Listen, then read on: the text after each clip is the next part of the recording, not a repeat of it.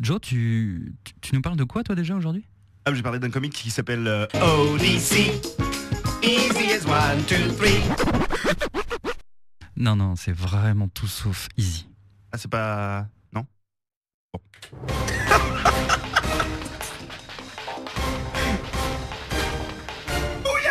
Ouais, ça fait longtemps qu'on n'a pas entendu Ah, Bouillard. là, là, là, il est de là, là, retour. là, là, là, là, j'ai envie de bouillave. What? Non, de C'est bouillave. L'action de dire bouilla. Ah, voilà, c'est ça, exactement. Bouillé, Bouillave. non Bouillavé Bonsoir Bonsoir. et bonjour ou bonsoir, ça dépend à quel moment vous téléchargez ce podcast. Bienvenue dans ce nouvel épisode de Comics et Outcast, l'émission qui vous parle des comics et de leurs univers. Je me présente, je suis Eric et pendant une heure, on va parler de revues récentes, hein, on va en parler ensemble, on va échanger nos avis sur des films, des séries, des expos, des jeux, euh, bon, un peu tout ce qui entoure euh, l'univers des comics. hein, c'est tout ce qui nous a paru aussi intéressant. Alors avec moi, euh, il y a trois chroniqueurs. On a euh, ce soir Adrien avec nous, Ouais. on a Joe. Oui, bonsoir. Et enfin, on a Gaylor. Salut Alors, euh, Joe, euh, quand tu euh, n'as pas le temps d'être papa, tu apprends aux autres parents à être euh, de meilleures personnes Exactement. C'est ça Dans les maternelles, sur France simplement. 5, euh, de manière simple. Ce- Service public. Service public. mon Ça vient de pote. commencer, ça se passe bien Ouais, ça se passe super bien. C'est vraiment très enrichissant et ça change de tout ce que j'ai fait jusqu'à présent. Je peux Je imaginer. peux même totalement dire que ça n'a rien à voir, euh, mais c'est chouette, c'est vraiment cool. Checker ça out, quand il ne parle pas de comics, il parle de jouets, donc voilà, ça va être sympa. Ouais. Adrien, qu'on a réussi à choper entre deux euh, business trips. Exactement. Exactement. D'ailleurs, Euh, euh, d'ailleurs, euh, je file juste après cette émission. Bien sûr, bien sûr. voilà, Je, très occupé je repars en Corée. euh, pour signer des contrats. Pour voilà. un colloque. euh, Exactement. Et euh, désolé, Gaylor, euh, qu'est-ce que t'as euh, qu'est-ce que t'as à nous dire? Moi, oh, bah, beaucoup de choses, écoute, Ça, en c'est ce la moment, je sais question, ça. pas, euh, Tu peux nous dire que tu nous aimes Ah bah déjà, je vous aime tous Voilà. très fort, Ah, je vous le dis, hein, merci. bien sûr. Et euh, bah, je vais bientôt me prendre Mario Maker là, juste en sortant de, de l'émission. Le jeu de l'enfer, de ce que je vois, c'est Ouais, quand tu vois ça, les, je- les niveaux, c'est un peu... euh, Je me suis bien hypé en regardant plein de mecs jouer sur, euh, sur Twitch. Et du coup, ça m'a tellement donné envie que. Moi, Je suis voilà. hyper frustré, je l'ai à la maison depuis deux semaines. Je l'ai même Deux pas encore mis. Oh là là. même pas- J'ai j'ai pas encore fou. eu le temps d'y jouer deux secondes quoi. C'est horrible. Je vais essayer de m'y mettre aussi ce week-end. Alors, les jeux vidéo, c'est cool, mais on va parler de comics. Je vous Oh, présente le programme de ce soir. On va parler euh, de Mad Max Fury Road, les, euh, les comics qui servent de préquel au film qui est sorti cet été. On va parler d'Odyssey, euh, le comics de Mad Fraction. Euh, de Astronauts in Trouble, la revue de chez Image Comics. Euh, Gaylor va nous faire un petit euh, focus sur la, la maison Valiant et la série en- qui a été relaunchée récemment, The Valiant. Et enfin, dans les Build, la dernière partie de l'émission, on va vous parler du, euh, de la série dérivée de Walking Dead qui s'appelle Fear the Walking Dead. Hein. On va pas chercher midi à 14h, c'est assez simple. Je vous rappelle que vous avez euh, moyen de contacter euh, les gens du podcast sur Twitter en vous servant de- du hashtag Comics Outcast ou arrobas ou alors sur la page Facebook pour nous laisser vos avis, vos commentaires et vos suggestions Et sur Instagram sur Instagram, sur Periscope quand on a le temps et voilà. Comics Outcast numéro 28, c'est parti.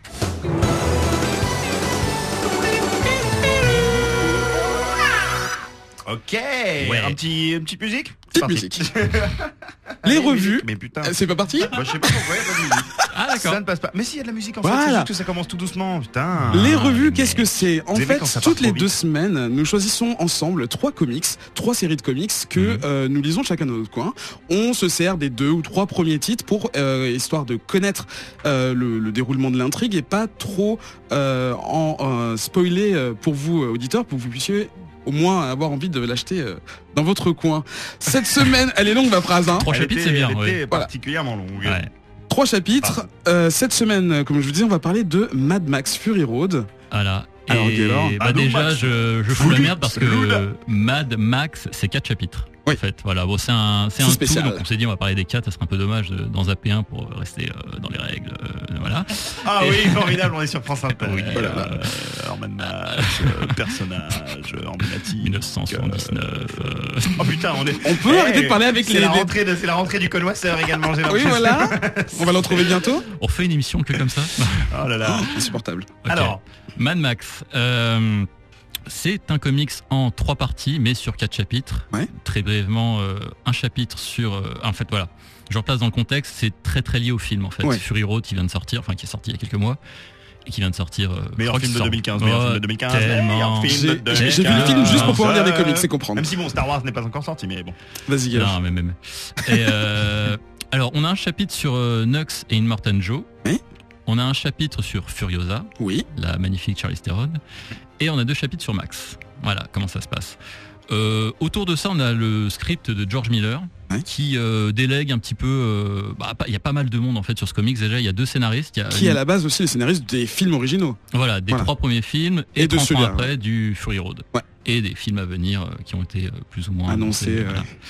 voilà. Au scénario, on a Nico Latouris et Mark Sexton que je ne connaissais pas du tout, qui sont euh, à mon avis des bah, des mecs un peu dépêchés à la dernière minute pour écrire justement le, le Eh, on, comics. a, on a besoin d'un produit à sortir vite. Voilà. Et on n'a pas forcément de grands noms sous la main, donc euh, vite vite les mecs, adaptez-moi ce script. Et euh, alors, je vais pas faire la liste des dessinateurs, il y en a, il y en a vraiment une palanquée, ils sont à peu près une dizaine et ils se, dans chaque chapitre il y en a à peu près trois. Il y a celui qui ouvre l'histoire, il y a l'histoire, il y a des trucs au milieu. Bref. Euh, c'est euh, un bon moyen. Enfin, ces comics-là sont des préquels au Fury Road, mais c'est un, un truc à lire après en fait. C'est un truc si tu le lis avant le film en fait, euh, tu vas pas forcément bien comprendre euh, qui est quoi. Enfin, Furiosa par exemple, c'est tellement mieux de la découvrir dans le film. Enfin, je pense. euh, y a Oui, enfin, elle, pas elle est quand même assez bien exposée. Enfin, y a pas Elle est bien exposée. de- Mais ce, ce qui, ce qui fait le, pour moi le- le- le- l'atout de ce comics, c'est euh, d'expliquer toutes ces situations qui sont déjà en place dès que tu te lances dans le film. Il y Ouais. a beaucoup de trucs qui te paraissent, euh, enfin que tu comprends pas. Toi, le film va à 100 à l'heure. Ouais. Il y a des trucs, t'as même pas besoin de les comprendre en fait. Tu, tu, tu, tu- tu comprends que Furiosa va d'un point A à un point B, elle prend ses filles là pour les sauver, machin. Mais tu, tu n'as pas le pourquoi du comment. Ces comics apportent le pourquoi du comment en fait. D'accord. Euh, et là, en fait, le truc, c'est que la qualité varie en fonction des, des personnages. Euh, par exemple, le premier chapitre, j'ai trouvé plutôt anecdotique, enfin surtout la partie Nux qui se résume en 3-4 pages. On n'apprend pas grand chose, j'étais juste un gosse qui était recueilli par les mecs et qui était transformé en défiguré euh, comme, euh, comme les autres quoi. Oui, c'est une espèce de soldat euh, chair à canon. voilà, euh, espèce de qui, soldat euh, d'Immortan Joe, les espèces de, de disciples qu'il envoie, euh, c'était son, sa chair à canon en fait, ses disciples. Ouais. C'est c'est War Warboys, Boys, voilà, exactement. excusez-moi. Oui. Euh, juste après, on a Immortan Joe qui, bon, il coupe le- qui occupe le reste du premier chapitre. Donc qui est le une- chef de toute cette armée. une hein. quinzaine de pages sur laquelle on voit en fait euh, bah, son ascension en fait dans un univers qui ressemble à peu près à Mad Max 1 Ouais. où tout est à peu près encore en place. C'est pas encore l'apocalypse, mais euh, Ça c'est déjà l'apocalypse, mais on est vraiment au tout début quoi. Ouais. Et c'est le mec qui est sur la route et puis il assemble des mecs autour de lui. Puis après tu comprends comment il a réussi, comment il est arrivé justement dans cette euh, dans cette base, dans cette espèce de gros caillou où il de euh, où il, où il s'est érigé en espèce de dieu. Enfin voilà comment il est devenu euh, ce qu'il est, comme on le voit dans le film. Euh, pareil, pas, je peux trouver ça excellent. C'est pas passionnant. Non. Ça commence à devenir un peu plus intéressant avec le pire, c'est que le pire, c'est que ça casse un peu le. Le, le- le côté euh, mystérieux de- Oui. de- de- du personnage dans le film euh, que- Tout à fait. Dont, on, dont on ne sait rien Mm. et, euh, et c'est cette tendance à toujours raconter les origines des personnages Ouais. c'est- fatigant bah, c'est ça dédramatise peut-être un peu trop. Ouais, C'était vraiment Un méchant, c'est un méchant et basta quoi. Bah, Faut bah, pas montrer qu'il se fait battre par son père pour euh, comprendre qu'il est méchant quoi. Ouais, non, complètement. Désolé Je- d'avoir coupé, non, non, mais, mais je suis vraiment d'accord avec toi. Oui, non, c'est vraiment pas le, c'est pas nécessaire en fait, quoi. C'est, enfin, d'une manière générale, tous ces chapitres sont pas vraiment nécessaires, mais il y en a qui sont plus ou moins réussis que d'autres. J'ai trouvé que Furiosa, par exemple, Ouais. était vraiment cool à lire, vraiment très très cool. On voyait, euh, bon, on voyait Furiosa qui, euh, comment dire, qui devenait de plus en plus vénère par rapport à Immortan Joe et la façon dont il traitait les filles. Là, pour le coup, on, pouvait s'imaginer dans le film comment il pouvait les traiter. Toi, Ouais. c'est, c'est espèce de, de pondeuse qu'il avait. tu vois. exactement ça. Ouais. Son, sa, sa troupe Mère de- porteuse. euh. de, de mannequin de chez Vogue, toi, qui, qui range dans un coin de ta chambre, tu vois. Il y a deux mannequins dans les euh, C'est dans les vrai, filles. en hein, plus, c'est c'est pour ça. ça que je dis ça. et une Et- fille de Lenny Kravitz Ah oui, c'est vrai. Et euh... On baise. Voilà, ah, tout, tout, à fait. euh, en passant comme ça ah ouais, ouais, ouais, absolument ouais, tout à fait Guys, Voilà, bah, il nous a pas attendu, Morten Joe. hein. Voilà, c'est c'est un, c'est un petit peu ce que nous montre ce chapitre de manière très très ce crue. petit en fait. coquin Voilà, hein, il est pas, il est, il est pas très tendre avec elle. Et euh, enfin, c'est c'est un chapitre plutôt intéressant pour la, la façon, enfin pour pour le regard de Furiosa que pour, pour comprendre Furiosa et voir le, le regard qu'elle a sur ce sur cette façon de, de traiter. euh, bah, même la société complètement euh, Ouais. dominée par les hommes, tout ça. euh, Moi, j'ai trouvé qu'il y avait un petit côté euh, dans son regard. Ça m'a rappelé des, des comics de Wolverine, dans, le, dans lequel Wolverine n'était pas en costume jaune et bleu. Tu vois, il était juste dans un coin de bar et puis il assiste à une scène et il n'aimait pas ce qu'il voyait. Et puis son regard commence à changer. Il devenait très très furieux. Et je, je, je retrouvais justement dans, dans le regard de Furiosa des, des, des pointes de colère comme ça. ça pour ce côté-là, pour ce côté-là, ça m'a beaucoup plu. Après, il y a les deux chapitres de Max. Ouais. Qui euh, bah, euh, répondent à pas mal de questions en fait sur euh, le film, comment on le place par rapport aux trois précédents films. Mhm. On savait pas trop si c'était un reboot, si c'était un espèce d'univers partagé. partagé, euh, on ouais. savait pas trop. En fait, ça se situe pourquoi il y a deux chapitres Parce que déjà, tu commences sur trois doubles pages qui te présentent bah, Mad Max 1, Mad Max 2, Mad Max C'est 3. ouais, c'est exactement ça. Et d'un coup, bah voilà, quelle est la suite des aventures de, euh, c'est quoi son prénom? Max. Max. Voilà, Roktansky. Rokatansky. Et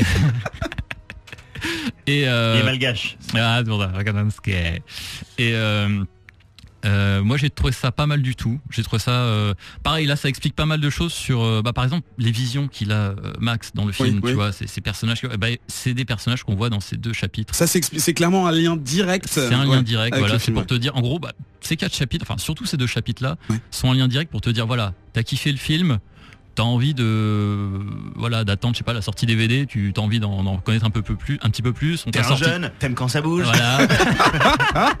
c'est vrai que ça fait un peu ça. ma Et ben, euh, tu fonces euh, chez ton marchand de journaux et tu vas acheter ces quatre chapitres. C'est votre marchand de journaux aux éditions Atlas. Voilà. Et ben. euh, j'ai trouvé ça pas mal du tout. Graphiquement parlant, c'était pas, c'était pas folichon. hein. On va dire que c'est pas- c'est- c'est- c'est en dents de scie. Oui, Voilà. voilà, c'était c'était pas excellent, mais ça se laisse lire, c'est c'est plutôt agréable. J'ai trouvé que c'était euh, c'était plutôt honnête. Enfin, surtout sur les deux chapitres de Max et le, chapitre de Furiosa. D'accord. Euh, Joe, ton avis euh, Bah, j'ai- rapidement j'ai j'ai commencé à le donner. hein, euh, globalement, j'ai j'ai été assez. Je suis, enfin, c'est même pas que je suis resté sur ma fin parce que j'en attendais pas grand chose. Généralement, les comics euh, qui sont euh, qui sont lancés comme ça et qui servent de préquel euh, sur des courtes euh, sur des courtes durées à des films. Euh, ça, ça donne rarement, c'est rarement euh, quelque chose d'autre qu'un produit dérivé. Ouais, On- c'est pas ça. il y a le, le contre-exemple avec Star Wars, mais là, chez Marvel, on est clairement dans une, dans une politique de d'expansion de l'univers et donc ça devient bien autre chose que juste une, addition au prochain film. Euh, mais là, en l'occurrence, on sent que c'est vraiment un petit annexe euh, qui va pas, qui nous apporte pas grand chose. heureusement, euh, ça, ça, jouit un peu déjà de l'univers Mad Max, de la direction artistique et de tout l'imaginaire que ça a développé depuis quatre films chez le lecteur, qui fait qu'on arrive à on, peut en tout cas parvenir à voir un peu au-delà de ce qui se passe dans le comics pour se lui donner un peu plus de saveur euh, mais nous-mêmes finalement. Donc euh, voilà, j'ai trouvé ça pas euh, pas hyper convaincant mais pas non plus voilà, c'était pas une lecture abominable, juste ça pas ça m'a pas passionné. D'accord. Adrien, ton avis rapidement? Euh, ouais, rapidement, euh, je vais je vais suivre euh, pas mal Joe. Ce qui ce qui se passait avec Mad Max, genre dans, dans la beauté du truc, c'était justement le, le- la non explication des backgrounds, Ouais. la propulsion dans l'univers, et on arrivait euh, dans dans, le- dans l'univers de Miller à tout saisir, à saisir les enjeux, et, et le mystère faisait partie de la, de la beauté du, du truc. Sortir des, des comics pour étendre l'univers sans ne rien raconter d'intéressant et en fait euh, essayer de justifier des backgrounds derrière enfin c'était exactement ce dont on n'avait pas besoin en fait c'est justement la, la beauté elle était dans le comme, comme on dit en anglais dans le dans le negative space Ouais. Euh. La suggestion. D'un coup, euh, ton, ton micro est devenu. La, suggestion. euh, Ouais, dans la suggestion des backgrounds et par exemple par rapport à Furiosa, justement, je trouve que ça ruine le personnage. C'est un, enfin, c'est c'est tout un arc qui est censé expliquer pourquoi elle est vénère après Immortan Joe. Euh, en, en- c'est c'est ultra, enfin, ce, ce- cet arc est très très dur, très violent. Euh, Enfin, il y, a- il y a vraiment explicitement euh, de la, la- de la maltraitance, des viols. euh, Il y a toute la justification de pourquoi les filles partent et on centre ça autour d'un gamin en fait. Alors que finalement, le sous-entendu dans le comics était beaucoup plus fort. En fait, finalement, je trouve que ça a rabaissé quelque part le- la raison du départ, euh, la, raison de, de, de Furiosa. Enfin, moi, vraiment, en fait, ça m'a plutôt gâché l'univers qu'autre chose. D'accord. D'accord. Euh, Enfin, d'accord, si violemment quoi. Ah, bah, ouais, ouais, ouais, je vais être assez hein. violent. C'est, c'est... Et d'ailleurs, euh, en, en me renseignant un petit peu sur le, le- l'accueil public de, de ce truc sur Furiosa, il y a vraiment beaucoup de polémiques. Euh, d'un point de vue euh, euh, féministe, en ouais. fait. Enfin, justement, si on pouvait dire, s'il y a eu euh, certes- certaines personnes qui disaient que Mad Max était un film féministe. Euh, là, on vient quasiment de ruiner toutes les chances que ce film soit féministe. En fait. Mais vraiment, euh, ouais, ouais, c'est, assez, Tu mets Superman derrière. Je sais pas, j'avais envie. je- je- je- Tiens, ça c'est peut-être adapté. Bah, Euh, merci pour ces avis. ouais. Donc, euh, Furieux, euh. Euh, Mad Max Fury Road, c'est sorti chez Vertigo en mai, donc pas mal, enfin assez tôt avant la sortie du film qui est sorti en juin, si je me trompe pas. Non, non, En met également fin mai. Le film? Le film, ouais, il est sorti le, le, le- Alors attends, c'était juste suis avant sûr la naissance cet de... juste avant la naissance de D'accord. Donc c'était en Donc, tu dois connaître la date alors. Donc, euh, bah, oui, Ah, d'accord, c'était- donc- aux alentours du 20 mai, quoi. un truc comme D'accord, ça. je pensais que c'est beaucoup plus tard. Ah non, c'est Jurassic Merde qui est sorti après. Ok, on va passer à la Oh, deuxième, deuxième euh, revue pour euh, ce podcast. Il s'agit euh, de Odyssey, la BD de Matt Fraction. C'est Joe qui nous présentait. C'est sorti en novembre 2014 chez Image Comics. Bonne chance, je m'en vais. Alors écoutez, euh, je vais commencer tout de suite par dire que j'aime bien. Voilà. euh, Statement. Mais surtout, pour l'instant, ça ne, ça ne vaut rien si tu n'expliques pas derrière. Alors, Odyssey, comme son, comme son titre peut l'indiquer, c'est une nouvelle variation, une énième, une énième pardon, euh, variation sur, euh, sur l'Odyssée d'Homère. Euh, c'est écrit par Matt Fraction, un auteur qu'on aime beaucoup ici à Comics Outcast, en particulier pour son run formidable sur, sur Hawkeye, dont on a énormément parlé, sur lequel on s'est beaucoup étendu à, à, raison. À raison, oui, très, très bien. Mais encore aujourd'hui qui en a fait un auteur euh, vraiment à suivre, c'est-à-dire qu'on s'est bien bien amusé à essayer de regarder un petit peu tout ce qu'il écrivait, un peu comme Remender, un peu comme Snyder, euh, ou des mecs euh, dont on a envie de lire tout parce qu'on se dit c'est pas possible, ce mec-là a vraiment beaucoup de talent. et donc là, qui signe un petit peu sa rentrée post Marvel on va dire c'est à dire que après après de longues années au service de la maison Marvel il a décidé de partir chez Image comme rester chez Marvel, mais de partir également chez Image, comme beaucoup d'auteurs qui ont envie de, voilà, de s'atteler à des genres différents et de proposer euh, des choses qui leur, tient, euh, qui leur tiennent à cœur euh, pour lancer Odyssey avec le, dessinateur et illustrateur, j'ai presque envie de dire peintre, Christian Ward, qui signe dans Odyssey des planches de, de science-fiction euh, je sais même pas ouais, psychédélique. voilà. Ouais psychédélique c'est ça. Il y a un côté vraiment euh, euh, Pink Floyd et et Jodorowsky très prononcé dans dans son ok je vois pourquoi tu dis ça.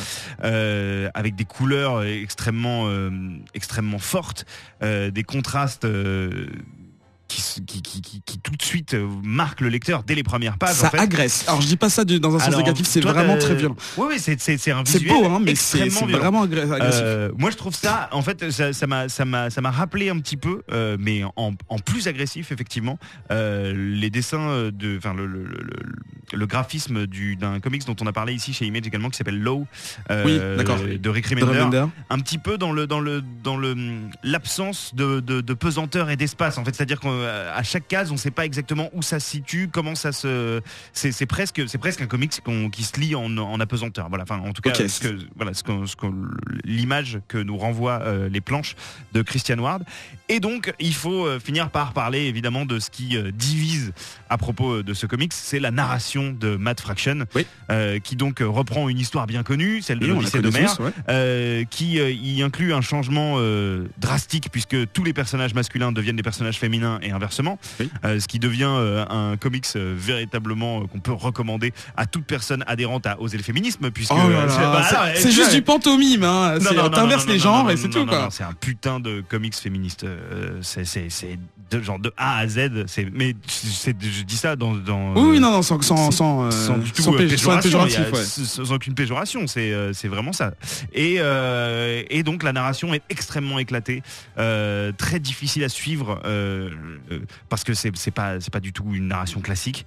Et du coup, ça peut effectivement euh, perdre le lecteur très très rapidement. C'est-à-dire qu'il n'y a pas de il y a pas d'introduction, on est plongé euh, directement dans j'ai même pas envie de dire dans le cœur de l'action parce qu'on est plongé après une, première bataille, c'est-à-dire qu'on a, on a tout loupé et, euh, et on est euh, dans l'aftermath direct de ce qui s'est passé. On fait connaissance très rapidement avec euh, le domaine des dieux qui sont pareil représentés de manière assez classique finalement dans une sorte de conseil. ça, on les reconnaît assez finalement parce que justement il y a des, des éléments physiques qui font que Mercure a des ailes. facilement, mais euh, les tenants et aboutissants, les enjeux sont, sont très difficiles à capter. Dès qu'on commence à rentrer dans euh, l'univers précis des personnages, c'est-à-dire leur, euh, leur habitat, leurs vaisseaux spatiaux, les interactions les uns avec les autres, on ne sait pas s'ils communiquent par télépathie, s'ils dialoguent véritablement. c'est très très très touffu.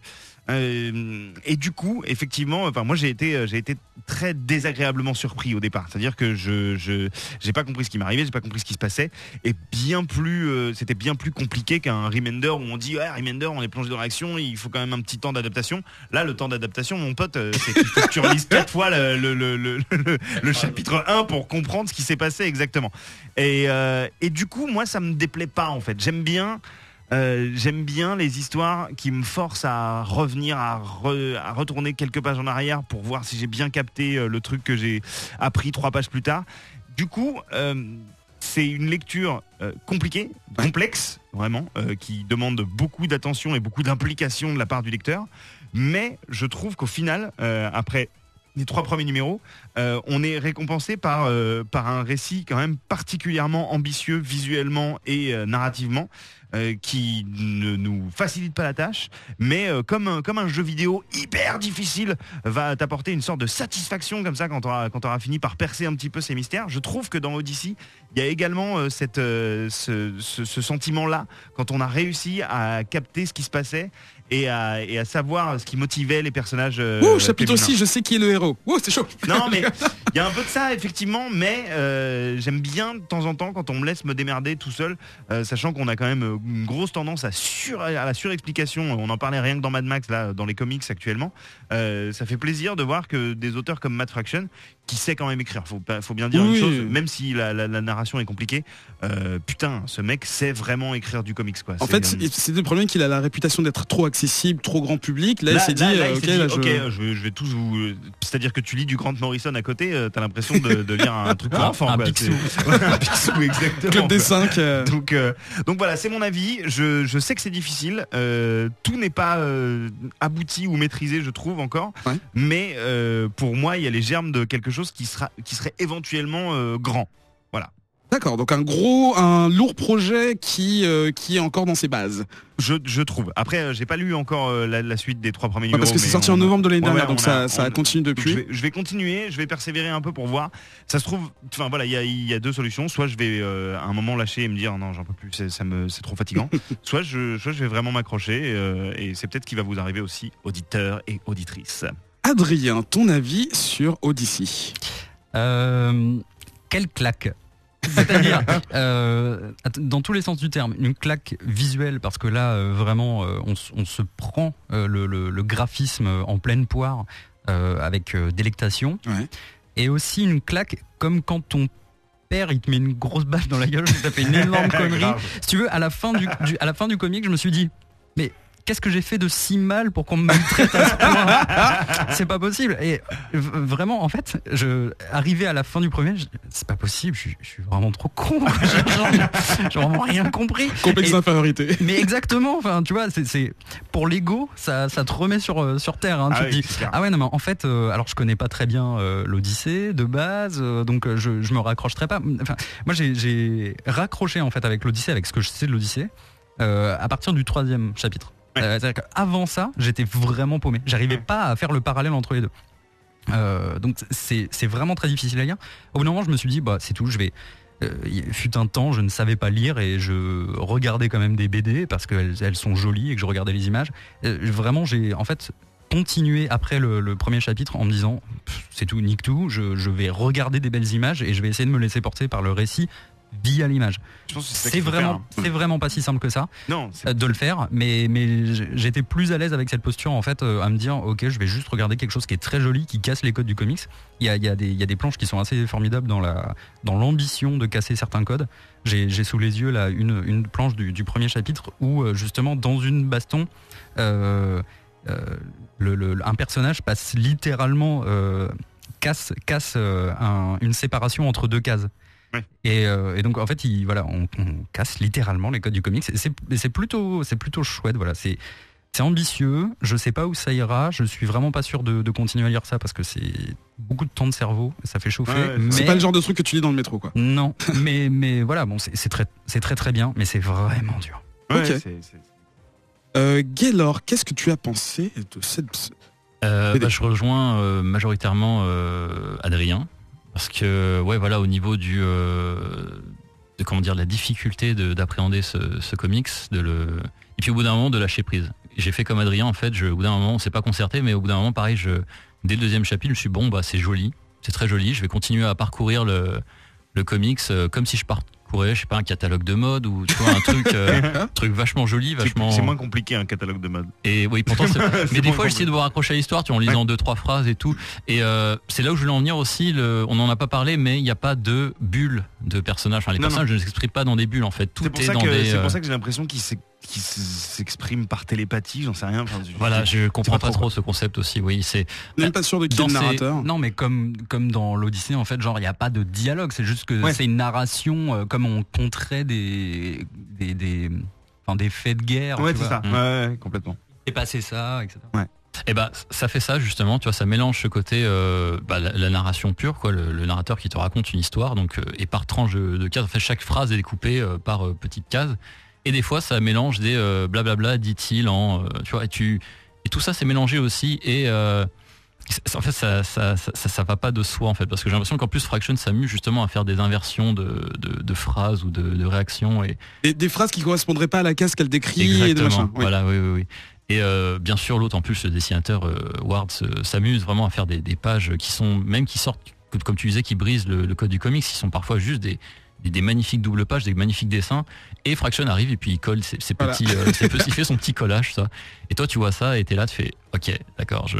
On parlait de tant de comics Ah il y a des pages euh, tellement badass, putain Il y a des pages très, très regardais en badass. même temps, mais excusez-moi, mais mettez-moi ça, quoi. Mais oui, voilà, mais- C'est tellement beau. Et au final, tu vois, ça, ça pourrait ne, ne pas être une page de comics, juste une, une cover ou euh, un beau dessin Sur- des vantards, tu vois. Et euh, et euh, t'as, t'as, t'as, t'as cette narration qui essaye de coller au, au, au comics, et, enfin au dessin. Et voilà, c'est, c'est, c'est, c'est pas habituel. C'est un exercice un peu, un peu compliqué euh, Ouais. pour qui a l'habitude de lire des comics. Au, au euh, niveau de- du, du compliqué, il y a un truc qui m'a vraiment saoulé, mais dès la troisième page, c'est que vous avez une énumération qui commence par deuxièmement. Ah oui, t'as ça et j'ai cherché, mais partout où était le premier rang. Parce qu'avant, ça fait 3, 4. Et je me dis, attends, mais c'est, il peut y avoir des erreurs de frappe dans les comics, ça arrive de Mm. temps en temps, mais là, quand même, je pense que c'est voulu, mais je sais pas d'où ça C'est vient, c'est ça la, maison qui, c'est la maison qui rend Euh, fou. hein. Adrien, tu voulais, dire- tu voulais ajouter quelque chose? Oui, je voulais juste ajouter euh, pour nos lecteurs euh, enfin, francophones euh, qui peuvent lire de temps en temps des comics en anglais, faut savoir que le niveau d'anglais est balèze. extrêmement Ah poussé. oui, oui, oui, oui, oui, oui, C'est, des phrases alambiquées. Mais je me demande si euh. Urban Comics n'était pas sur le coup pour euh, traduire le truc en français. ben, Je vais, je vais courage essayer de les contacter pour voir, Oh pour voir où ça en est à ce m'étonnes. niveau-là. Parce que c'est, euh, ça a commencé il y a un petit moment. Mais je, Donc il y a peut-être moyen qu'ils aient je chopé les rejoins Joe sur le côté, euh, voilà, c'est ambitieux et c'est à parcourir. Quoi. Ça, ça a le mérite d'exister euh, et de d'être, euh, je pense, un peu nécessaire. pour le coup, ouais. Merci. On va passer à la troisième revue. Euh, c'est Adrien qui va nous le présenter. Il s'agit d'Astronauts in Trouble, euh, qui est une, bah, j'ai envie de dire mini-série, mais je veux dire série qui est limitée à 11 épisodes, qui a commencé en juin dernier. On va vous parler des trois premiers numéros comme d'habitude. Adrien. Oui. Quel, em- Je te le lance. quel embarras, quel embarras pour moi de vous présenter cette série. J'aime les intros d'Adrien. Euh, ça, en fait, quand on a préparé l'émission, j'ai- parcouru le, le catalogue d'images et vu qui euh, relançait effectivement euh, Astronauts in Trouble euh, sous forme d'issue. En fait, c'est un reprint euh, de, de quelque chose qui est sorti en 2000. Et moi, je vois l'accroche, la couverture est magnifique. Euh, quelques des espèces d'aviateurs, on dirait, ou, ou reporters, on ne sait pas trop, devant une magnifique euh, pleine lune.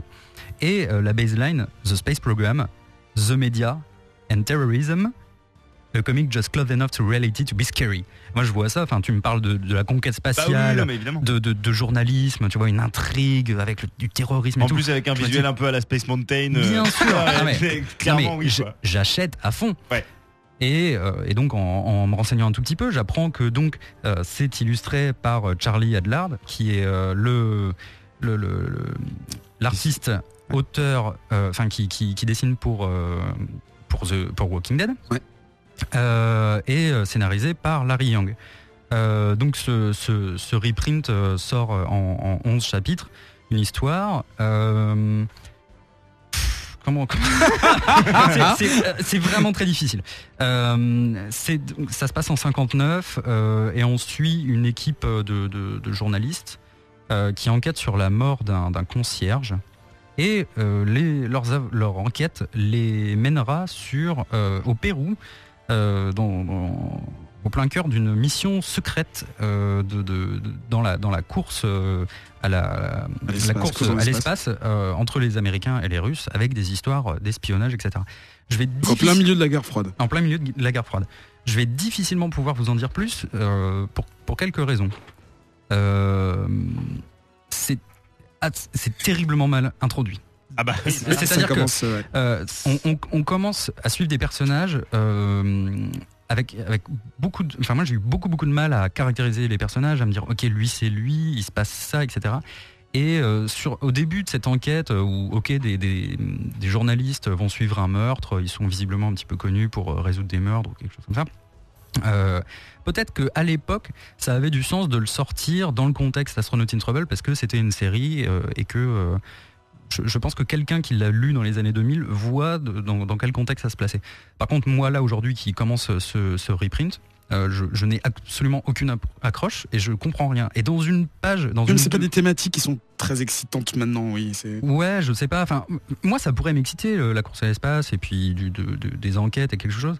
Mais au final, c'est euh, c'est assez vraiment mal mis en œuvre le, le- le découpage de, de l'histoire en cases. Enfin, assez bêtement.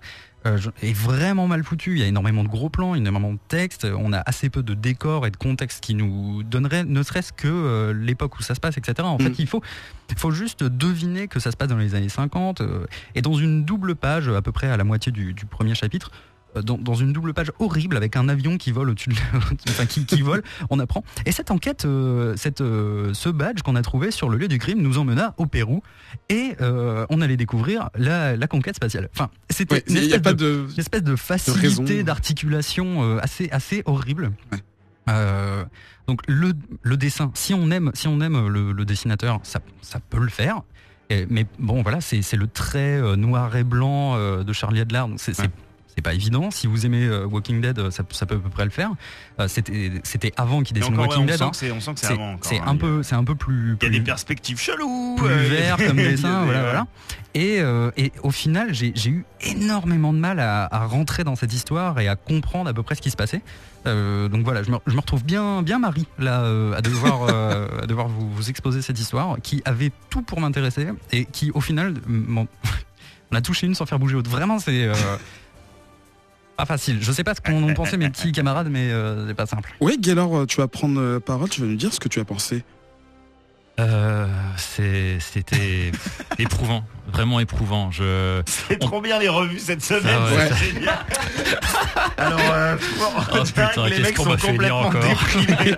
Ah, la rentrée de Comics Outcast, c'est la fête. Hein. Waouh Bonne année Et euh, je me souviens, on l'avait choisi ensemble. Enfin, tu l'avais vu ce comics et pareil, on a vu la cover. On était là, ouais, ouais, espace, euh, des mecs, euh, genre une aviatrice, un journaliste. Ok, go, on, on y va quoi. Et euh, on parle souvent de comics qui commencent en plein milieu dans, dans cette émission euh, avec Rick Mender, avec Scott Snyder. Mais il y a toujours quelque chose qui t'accroche. T'as- Tu ressens un peu d'empathie pour un personnage ou deux. T'as un décor, que le dessinateur soit bon ou pas, quoi. T'as Ouais. quelque chose qui t'accroche. Et là, rien, rien. J'ai j'ai l'impression en fait d'arriver dans un ascenseur, tu vois, d'arriver au milieu d'une conversation et devoir l'écouter, tu vois. Je, je l'entends, les mecs sont là, tu vois, ils me parlent, mais moi j'ai pas envie d'être là, tu vois. Ça me saoule. Et euh, je suis encore bloqué avec eux pour 15 étages, tu vois. Et je suis là et j'attends, et j'attends, et j'attends. Ils parlent, ils parlent, et ils parlent de choses que je ne comprends pas, que j'ai même pas envie de comprendre, tu vois. Et euh, j'ai pas, j'ai pas spécialement accroché. Le dessin, bah, Adrien a tout dit. Ouais, c'est du, euh, c'est du Charlie Adler. Et puis bon, bah, si t'aimes Walking Dead, ça peut passer. Il y a eu une ou deux pages que j'ai bien aimé quand c'était euh, justement que euh, une page entière sans, sans découpage justement. C'est, un peu triste quoi. C'est au moment où c'est plus trop de la BD où t'as juste une grosse fusée avec trois mecs en bas et tu sens que à ce moment-là, ouais, Il n'y a rien derrière, quoi. le, le récit va peut-être décoller, cool. Ouais. Et puis après, hop, ça repart en blabla et ça parle et ça parle et c'est extrêmement verbeux et, et dans le mauvais sens du terme. Et je, j'ai pas pu. Au bout d'un moment, j'ai arrêté. J'en ai lu que deux. Ok, Joe, ton avis? Euh, je me suis fait monumentalement chier euh, en lisant les trois premiers issues de Astronauts in Trouble. Euh, je suis vraiment emmerdé euh, de A à Z et j'ai eu quelques petits pics d'intérêt de temps en temps, genre quand quand le colonel euh, finit, finit par euh, attraper la porte d'une fusée qui est en train de décoller, où là tu te dis ah il se passe un truc un peu rigolo, mais euh, pff, oh là là, qu'est-ce que c'est lourd, qu'est-ce que c'est, qu'est-ce que c'est verbeux effectivement, et mais mais pas très bien écrit quoi. Enfin c'est vraiment c'est là là on est dans la c'est même pas de la surexplication, mais effectivement, tous les enjeux sont rabâchés par chacun des personnages tout le Ouais, temps. c'est- et c'est lourdingue. Enfin, c'est en- en lourdingue, plus, genre, la- voilà.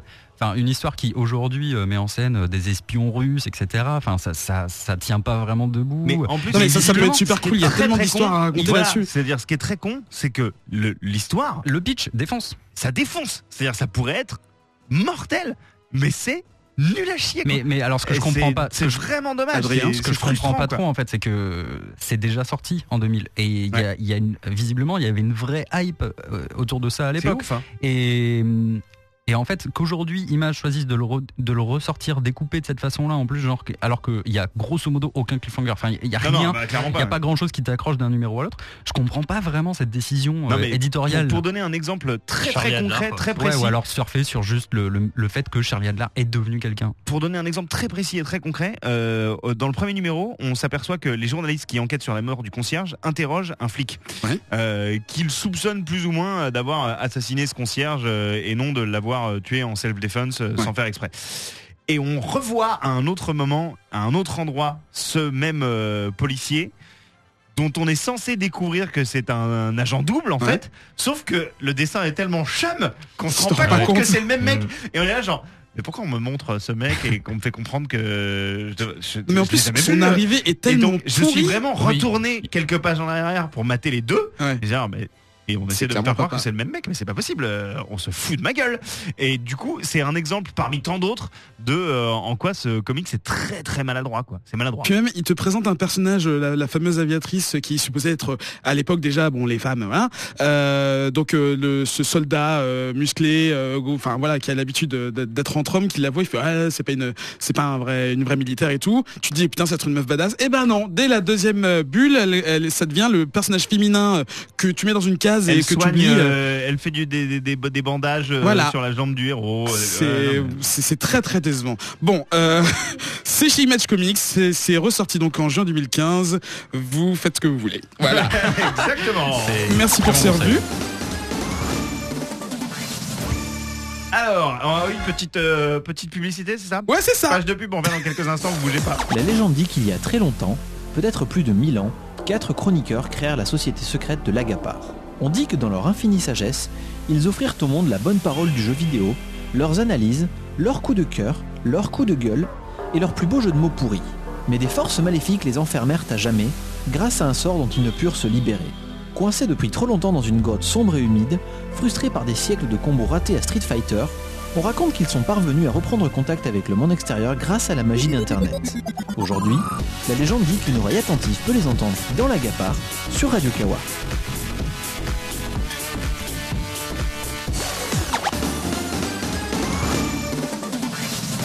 J'adore leur générique, c'est un truc de ouf. On va passer à la deuxième partie de l'émission. Il s'agit de la découverte. Dans la découverte, qu'est-ce qu'on fait? On se, on s'intéresse à une série, à un personnage, à un auteur, à un illustrateur, et euh, un des chroniqueurs euh, le choisit et euh, nous en parle pour essayer de nous intéresser. Euh, à ce, donc à ce thème-là. Cette semaine, on va parler euh, d'une maison et d'un et d'un personnage. La maison, c'est groupe, plutôt. un groupe, pardon, Ouais. c'est Valiant. Ouais. Et le comic, c'est The Valiant. Voilà, on va pas chercher midi à 14h. Et c'est toi, Gaylor, qui va nous en parler cette semaine. Voilà. Alors moi j'avais envie de vous poser une question avant ça. Quel est pour vous le troisième éditeur majeur dans les comics? Ah, c'est Image. Et en fait, C'est. Image pour vous. Voilà, on est d'accord. Sauf qu'avant Image, on est tous d'accord. Enfin, on part du principe que c'est Image qui arrivait après DC et Marvel. En fait, il y a eu une petite période de transition pendant laquelle, euh, en 1989, s'est créée une maison d'édition qui s'appelle Valiant et euh, qui justement bah, partait de ce même principe, à savoir euh, on se casse et on crée nos propres super-héros. Sauf que, en fait, donc ça se passe trois ans avant la naissance d'Image, qui est en 92. Euh, C'était à la fois en rach- ils ont ils ont créé cette boîte d'édition Valiant en fait en rachetant et en modernisant des personnages de Western Publishing et en créant leurs propres personnages. Alors c'est fondé en fait par d'anciens de chez Marvel, dont euh, un des anciens euh, euh, chefs euh, de l'édition, euh, qui s'appelle Jim Shooter. Alors, Jim Shooter, très rapidement, en fait, c'est un, c'est un peu un mec à la Stan Lee, tu vois, qui arrivait très très tôt dans les comics, genre euh, 13-14 ans, qui a bossé chez DC, qui a, Ah ouais, quand même. qui a un peu, voilà, qui a, qui, qui, qui- qui a, monté en, Qui a en grade. quoi. Voilà. Et euh, après, dans les années 70, il arrive chez Marvel et c'est un peu là que sous son règne, donc je précise bien son règne, je vous explique plus tard, euh, que se sont créées des séries mythiques comme euh, le Uncanny X-Men de Claremont and Byrne, les C'est Fantastic Four aussi de, de Byrne, euh, le Thor de Walt Simonson, le, le, Dar, le Daredevil de, Daredevil. de Frank Miller. D'accord. ouais. Euh, voilà, enfin voilà, des, des titres maintenant qu'on relit et qu'on kiffe toujours à l'époque. C'est lui aussi qui a introduit le concept de, euh, d'Event avec le Secret Wars, le premier Secret Wars. Avec des crossovers Voilà, d'une série à l'autre. D'accord, lui ok. qu'on doit ça. C'est aussi à lui, on lui doit beaucoup de choses. On lui doit aussi le, le concept de Creator euh, Royalties qui amène plus tard les Creators Owned, en fait, chez Image, enfin, qui sont maintenant euh, le pilier majeur chez Donc, Image. si je conviens, c'est le fait de créer un personnage et de récupérer euh, de l'argent sur les ventes du titre. C'est ça, c'est tu crées un À chaque fois personnage que le et personnage est mentionné. personnage appartient au, au créateur, généralement un scénariste et un dessinateur. Ok. Voilà. Euh, donc, on est d'accord, Jim Shooter, quelqu'un de très important dans l'industrie du comics. Sauf que ce mec avait une vision, et il avait une vision qui ne euh, coïncidait pas avec celle des autres. Il avait une vision absolument, euh, enfin, il contrôlait tout. Quoi. Il contrôlait absolument tout. Il était intraitable sur les, les dates de rendu, et ça lui a valu pas mal de soucis chez Marvel. Et pas mal de ses talents de chez Marvel de l'époque se sont barrés chez DC, en partie à cause de lui, parce qu'il pouvait pas bosser dans ces conditions. D'accord, donc euh, l'humain a, a- a- écrasé ouais. Et au bout d'un moment, bah, il s'est fait virer en fait de chez Marvel en 87, tout simplement. Et Cela suffit. deux ans plus tard, justement, euh, création de Valiant. Voilà, grâce à ce mec qui euh, aussi récupère des mecs de chez Marvel qui se sont barrés entre temps, d'autres qui sont partis chez DC. Enfin voilà, il essaye de monter son petit truc. Donc c'est le génie incompris euh, que tout le monde déteste, mais que, enfin, pour lequel tout le monde est d'accord qu'il voilà. est, il est excellent. c'est euh, après coup, on se dit ouais, ok, il, il était chiant, mais il a fait bouger certaines choses, quoi. D'accord. Et euh, le gimmick en fait de, de Valiant, c'est de créer en fait des, des personnages pas forcément aussi nobles et aussi bariolés que, que peuvent l'être, par exemple des Superman, des Captain America, pas aussi euh, iconiques que ça. Des personnages sou- souvent euh, égoïstes, euh, plutôt euh, psychologiquement pas très très éloignés de leurs opposants.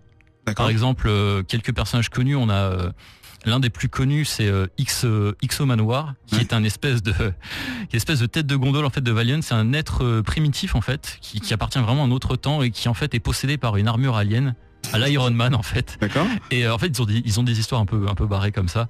Et euh, cette armure a sa propre conscience en fait. Ok. Il y a une espèce de lutte entre le personnage qui est à l'intérieur et cette armure. Ça semble Et à kill la kill. Et ce, c'est vrai en fait.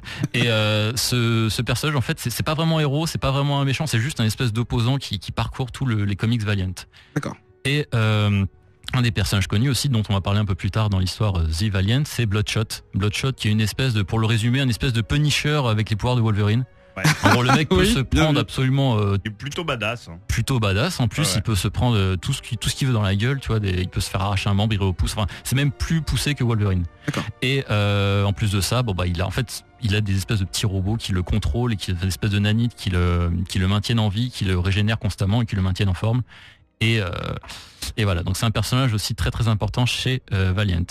Et euh, entre 89 et 93 en fait. Ça, ça coïncide un petit peu aussi avec la naissance d'Image. Bah, Valiant se porte très très bien. C'est euh, ils vendent beaucoup de comics, ils ont beaucoup beaucoup de personnages entre ceux qu'ils ont récupérés et modernisés, comme je disais, ceux qu'ils ont créés. Ils ont créé aussi des personnages comme euh, Shadowman et euh, Turok, des personnages qui sont connus pour les joueurs de jeux vidéo. Oui. Et euh, sans trop, sans, sans trop qu'on sache pourquoi, en fait, euh, Valiant euh, a été vendu par son propriétaire à Acclaim Entertainment, justement les mecs qui, Qui ont font, fait le jeu vidéo. qui ont fait après, qui ont, qui ont repris en fait tout cet univers et qui ont décidé juste de pondre deux trois jeux issus de ce, de ce catalogue sans plus jamais toucher aux comics D'accord. ce qui a un, ce qui a un peu plongé les fans de espèce d'incompréhension. Ils n'ont pas compris pourquoi d'un coup toute leur série s'arrêtait. Et du coup, justement, euh, jusqu'en 2004, en fait, cette situation a perduré. En 2004, c'est la banqueroute en fait de, de Valiant et ils arrêtent. Donc la maison existe mais ne publie rien. En fait, euh, elle n'existait plus. En fait, c'est Acclaim qui avait le les droits sur les personnages.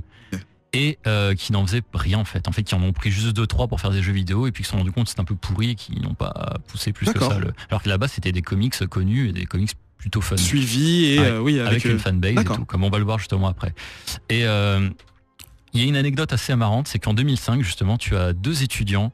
Alors, je prononce peut-être pas bien les prénoms, euh, Dinesh euh, Shamdanazi et euh, Jason Kotari, qui ont tous les deux, qui sont tous les deux en fait fans de cet univers et qui à l'époque étaient expatriés et en revenant aux États-Unis se sont dit putain mais qu'est-ce qui est devenu Valiant machin, on a envie de relire des trucs qu'on kiffait quand on était plus plus jeunes. Et ils se sont rendus compte de cette situation que les comics avaient cessé d'exister, que les, droits étaient éparpillés, que plus personne n'en faisait rien. Et eux deux se sont dit, bon, tu sais quoi, on va racheter tout ça, on va essayer de, de voir ce qu'on peut faire. Et ça, ça coïncide avec, un, avec une période, justement, ils ont réussi à réunir un capital, de contacter des investisseurs pour ça. Et justement, Ça les c'est la période pré-Kickstarter.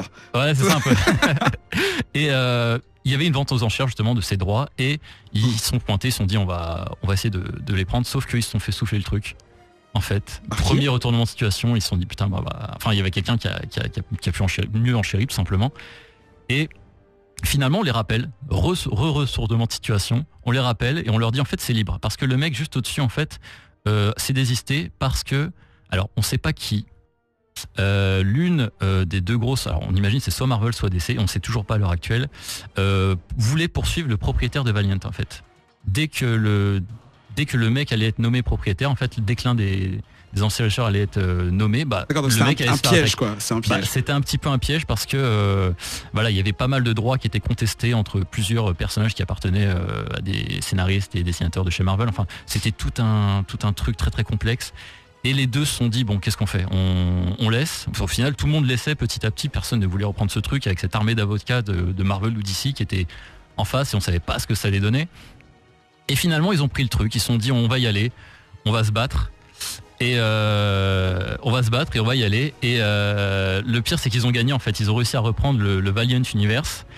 Et euh, ils ont, ils ont en fait, voilà, ils ont, ils ont réussi à re- re- relancer tout ça. Ils ont réuni un pôle créatif autour de, de ces personnages. Ils se sont rendus compte qu'il y avait vraiment euh, beaucoup de, de fans qui voulaient le retour de ces personnages. Et en fait, tout ça, ça a pris 7 ans jusqu'en 2012 Oh. avec le premier reboot de Valiant. Donc tout le côté avocat machin et ensuite la sortie 7 ans. Ouais, 7 ans. Wow. après. Ça a mis 7 ans en fait pour régler tous ces, ces problèmes de droit, de Ça c'est comme ça ça. c'est du fandom ça. Ouais, Ouais. ça, ça, c'est de la motivation. Et les mecs sont, ah ouais, les mecs sont vraiment très très fans. Et puis ils se sont rendus compte en fait avec les premières précommandes qu'il y avait vraiment de la demande quoi.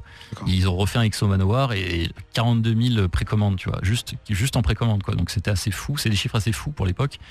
Et euh, en 2013, alors après ça, ça s'enchaîne quoi. Ils, ils réunissent pas mal de, de scénaristes, de dessinateurs de chez Marvel, de chez DC qu'on connaisse et qui, un peu à la manière d'Image, continuent à, enfin bossent en parallèle sur d'autres trucs. Et donc bossent chez Valiant sur des personnages emblématiques.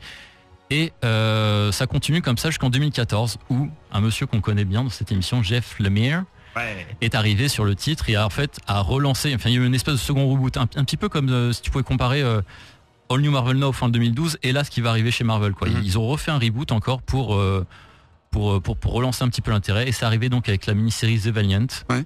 qui est une espèce en fait de...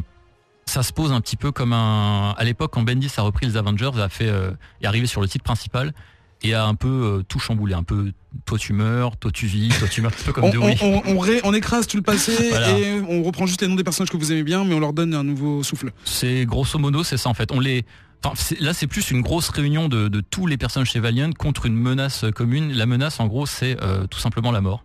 Ouais. C'est la mort qui se. la mort, le mal. C'est une euh, espèce de, de, de, de truc, voilà, une espèce de, de, de, de, de mal qui se réveille, un, mal, un mal ancestral qui se réveille euh, con- continuellement. C'est l'antagoniste ultime quoi. Voilà. Et en face de lui, on C'est lui. la mort, quoi, non? Ouais, moi j'ai. Ouais. Plus, j'ai chaque fois, c'est un personnage qui ouvre, euh, qui, qui ouvre son visage pour, Mm. euh, pour dévoiler une sorte peur, de, c'est la de machin. crâne. Et qui euh, s'inspire de tes peurs en fait. Voilà. Ouais, à chaque ouais, fois, il ça. se manifeste d'une sous une forme Ah, physique mais le différente. diable c'est enfin le mal C'est ça, ouais, ouais, c'est le mal en fait. C'est une espèce de- Et en face de lui, on lui, on lui colle l'Eternal Warrior, tu vois, le, le guerrier éternel, l'espèce de, de gros Conan avec une grosse épée, mais un peu concon, quoi, qui, qui va toujours à fond, qui, qui, qui n'essaye pas de réfléchir et qui, euh, et en fait, qui a pour mission en fait de protéger le Gyromancer, qui est l'espèce de, euh, bah, le, le pendant de ce mal, tu vois, l'espèce de, de, de, de personnage qui symbolise la vie, voilà, euh. espèce de, il doit le protéger. Et en fait, il loupe continuellement.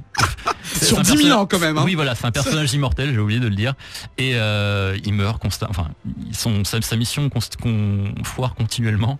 Et on arrive à cette époque moderne où euh, il y en a un nouveau qui va s'éveiller. Et lui, il est là. Et sauf qu'il est dans l'univers Valiant avec tous les héros dont je parlais, Exo Manowar, Bloodshot et plein plein d'autres. Ouais, ça fait un peu gros crossover où justement t'as Et voilà. des références familières Mm. qui viennent aider. Et t'as- euh, t'as cette espèce de shield en fait qui réunit tout le Ouais, monde et ça, qui ouais. envoie tout le monde sur le, cette espèce de démon. C'est l'image que ça donne. ouais. Et, euh, et moi j'ai trouvé ça pas mal du tout. C'est c'est quatre chapitres qui se lisent plutôt rapidement. C'est euh, Paolo Rivera au, au dessin. On l'avait pas dit moi que j'aime beaucoup. Il a un, il a un dessin que je, je trouve vraiment très très fin. Enfin, pour moi c'est le genre de dessinateur, dessinateur qui fait vraiment la jonction entre des dessins vraiment euh, à l'ancienne avec des, un trait très très fin, un trait précis, sans, sans que ce soit forcément très sophistiqué.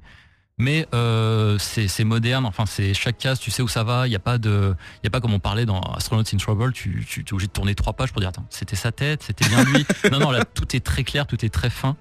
Et euh, en fait, The Valiant, c'est le l'occasion, c'est le, c'est c'est le, le- comment dire, c'est le prétexte pour relancer une nouvelle voie Valiant avec plein de mini-séries sur lesquelles vont bosser Jeff Lemire et d'autres gars. Voilà. Bah d'ailleurs, enfin sans spoiler, mais euh, le quatrième, euh, le quatrième volume n'est pas euh, n'est pas complètement conclu et on vous dit découvrez la suite de l'histoire dans telle série et justement ça vous ça nous permet de C'est ça, oui. En fait, Valiant, c'est une espèce d'introduction.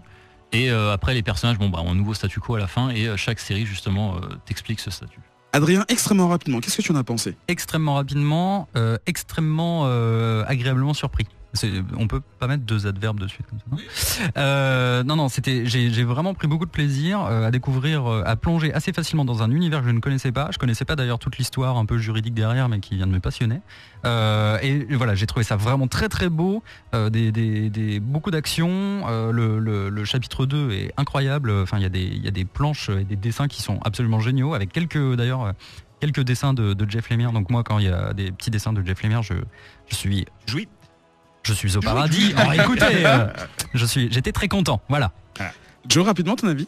Euh, alors j'ai malheureusement pas eu le temps de, de m'avancer euh, trop loin dans la lecture de, de Valiant, mais ce que j'ai lu m'a beaucoup plu, en particulier euh, à chaque fois les différentes représentations du mal euh, Ouais. que j'ai trouvé particulièrement badass. Ouais, ouais. Euh, et puis euh, et puis ce héros qui fail tout le temps, euh, moi, ça, me, ça, me, ça me plaît bien. Non mais il y a en fait euh, il y a un côté très Jeff Lemire là-dedans quoi. C'est euh, c'est vraiment le genre d'histoire qu'il affectionne, le genre de personnage qu'il aime.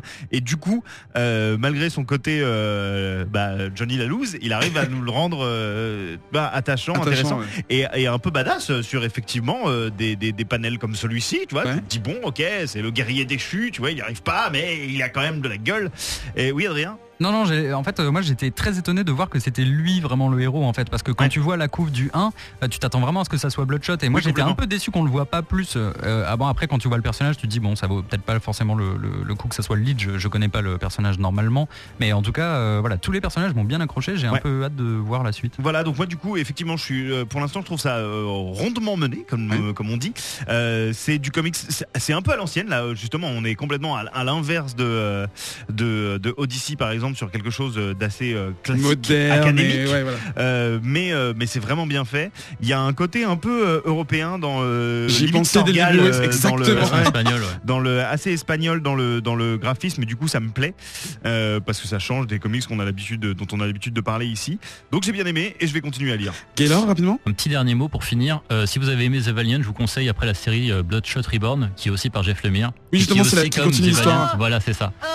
Et euh, pareil, qui, comme tu aimais Adrien, aussi met des petits dessins de, de Jeff Lemire en, en plein milieu de son truc. cool. En achetant les comics, vous avez des bonus de malade à la fin euh, qui vous parlent de la colorisation, du style, tout ça c'est génial, c'est Oui, magnifique, ça vous montre vraiment bien. toutes les étapes euh, avant d'avoir la page, la page finale, c'est vraiment très intéressant. Une petite page de pub, on se trouve juste après ça. Je sais où tu te caches Oh là là, qu'est-ce qu'il est bien fait ce film Je me demande bien comment ils peuvent faire ça. Eh dis donc Giboite, si tu veux tout savoir, écoute, y a plus de péloche, y a tout sur Cinoche et le monde de l'audiovisuel, avec des super chroniques, des super discussions et des super invités Giboite. Oh là là, et Maël, où est-ce qu'on peut entendre ça? Une fois par mois sur Radio Kawa Giboite. Allez Marcel, au studio Il n'y a plus de péloche, le podcast sur le monde de l'audiovisuel. Présenté par Maël et Giboite Une fois par mois. sur Radio Kawa. La meilleure promo de cette saison, je kiffe. Bisous à vous, il y, a, plus de peluche. En plus, votre émission est cool. Pour la dernière partie de cette émission, on va parler euh, de télévision. En fait, dans Hors les Bulles, on vous parle de tout ce qui découle des comics, mais qui n'en est pas. On sort du papier. Euh, on peut parler de ciné, de ciné pardon, euh, de- d'expo et ce genre de choses. Cette semaine, comme je disais, c'était la télévision. On va parler de la série Fear the Walking Dead, qui est une adaptation, un spin-off de la série adapté euh, du comics du même nom, The Walking Dead. Alors, euh, ça a commencé euh, à la fin du mois d'août, c'est très très très très très récent. Il n'y aura que 6 épisodes pour cette saison. Euh, ça passe sur la même chaîne, hein, AMC, celle qui diffuse déjà Mad Men, celle qui diffuse déjà euh, Breaking, enfin qui diffusait à l'époque euh, Breaking Bad, et donc évidemment euh, Walking Dead. Euh, Il n'y a pas vraiment de personnages intéressants, enfin de comédiens intéressants dont on peut parler, à part euh, Elisabeth Rodriguez qui jouait dans Orange is the New Black, qui maintenant joue la housewife mexicaine de base, alors qu'avant c'était la la Non, aussi- attends il y a une autre actrice j'ai mal fait Kim mon boulot Dickens, parce que j'aurais dû regarder qui jouait dans euh, Trémé et dans Deadwood. euh, le personnage principal euh, féminin Ouais, la là blonde, la- ouais, la mère, ça, exact, exact, exact. Donc en fait, euh, je vais essayer de résumer ça enfin rapidement. Ça se passe avant les événements, les événements de la série originale The Walking Dead, non pas sur la côte est en Géorgie, là où ça se passe, mais plutôt sur la côte ouest à Los Angeles. C'est vraiment les premiers jours de, de l'infection. Les morts commencent vraiment à se réveiller que euh, qu'à que- qu'à ce moment-là, contrairement à The Walking Dead où euh, le, le personnage de Rick se réveille alors que l'infection a déjà lieu depuis plusieurs mois. Euh, Excusez-moi, juste, il fallait que je dise. Ah putain, ça y est, je cherchais sa gueule depuis. Kim Dickens, c'est quand même l'enquêtrice principale de Gone Girl de David Fincher, film dans lequel elle est Oui. plutôt vraiment très très bien. Oh, Excusez-moi, je, pensais que c'était important de le dire. C'était la vie de Joe. Voilà. Euh, non, non, mais elle, est- elle, est- elle est- elle est mignonne. Euh, Qu'est-ce que je voulais dire? Donc voilà, ça se passe donc sur la côte ouest, euh, bien avant. On suit une espèce de famille recomposée, décomposée, décomposé multiethnique. comme les morts vivants. Ah, joli Qui, en fait, bon, comme dans tous les trucs avec Voilà. exposition, nous met des personnages à des points différents de, de la même intrigue pour qu'on suive, en fait, les personnes qui comprennent vite, les personnes qui sont connes, euh, les personnes qui sont infectées, les personnes qui vont peut sûrement mourir, euh, les survivants, enfin, bref, voilà. Tout commence euh, quand les, émeutes commencent à avoir lieu, que les gens commencent à tomber malades de façon un peu, un peu étrange, et voilà, cette famille commence à essayer de s'organiser pour s'échapper et rester ensemble malgré tout. Ça commence mal, on peut dire ça. Est-ce que, sans trop trop spoiler, sachant que même si c'est un préquel, on en a rien à foutre, on sait qu'ils vont tous mourir. Est-ce que, Adrien, tu as, tu as commencé à regarder? Oui, j'ai regardé les trois premiers épisodes euh, avec euh, avec un petit peu euh, moi aussi la peur au ventre Que ce soit de parce la que merde. Walking Dead, que ce soit en comics ou, ou- ou en série, a ce gros point fort de n'avoir, enfin, n'avoir jamais mis le doigt dans l'émeute, la, la, la, la levée des zombies. C'est ce qu'il y a de plus dur à expliquer parce que Ouais. pour une série qui est très psychologique et qui est axée sur les relations entre les personnages, comment mettre en place et de l'action, ce que, ce que les les moins fans de Walking Dead euh, réclament tout le temps en fait parce que bon selon moi ils ont pas compris la série ils ont pas compris le concept mais bon euh, genre on demande de l'action on demande des zombies on a un truc. Et là forcément c'est la montée du truc. A priori il y en a pas forcément des masses on s'imagine que ça va partir complètement en cacahuète comme on disait en 98 et, euh, et là on met en place genre euh, ben voilà une famille à enjeu euh, alors avec plus ou moins de succès c'est à dire que les personnages sont pas spécialement attachants. Enfin moi j'ai vraiment du mal à, à avoir peur pour la vie de qui que ce soit pour le moment euh, et, euh, et on est dans l'action. Alors comment mettre en place de la psychologie sur si peu d'épisodes euh, avec des personnages assez peu intéressants? J'ai trouvé assez malin le, le parallèle avec des, enjeux sociétaux. Dans ce qu'on- voit dans, l'épisode 2 euh, assez, enfin, assez subtilement on, revient un petit peu sur les émeutes suite à des des bavures policières aux États-Unis qui sont euh, malheureusement trop courantes Ouais. et, et là, en fait, on utilise ça, c'est-à-dire un policier qui, qui, qui, qui abat quel- enfin, un mec, euh, enfin un mort-vivant en réalité, et qui du coup déclenche une émeute euh, mal- malgré lui parce qu'on a l'impression que c'est une énième bavure. Et du coup, ça, je trouvais ça très très malin parce que c'était euh, bah voilà réussir à, à mettre un petit peu d'intelligence dans un récit euh, catastrophique qui a priori est un petit peu euh, décervelé à l'image des zombies. Donc euh, je, trouve ça plutôt malin. Par contre, j'ai un peu peur du, rythme, sachant que on est là au bout du troisième, euh, que ça va être que sur six. Euh, voilà, le- l'enjeu euh, préquel et raconter une histoire en six épisodes va, à mon avis, être un petit peu déséquilibré. On, à, voir. Pour le moment, je suis avec un, plaisir moyen, mais somme toute intrigué. Joe, Euh, J'ai été euh, plutôt agréablement surpris par Fear the Walking Dead. J'ai beaucoup beaucoup de mal, euh, énormément de griefs avec la série de base Walking Dead, qui pour moi est un peu une négation du comics et qui euh, voilà, j'ai été euh, continuellement déçu par les saisons de Walking Dead alors que j'ai vraiment essayé. Euh, mais voilà, le, le- cast, les, décisions scénaristiques, je, j'y arrive pas.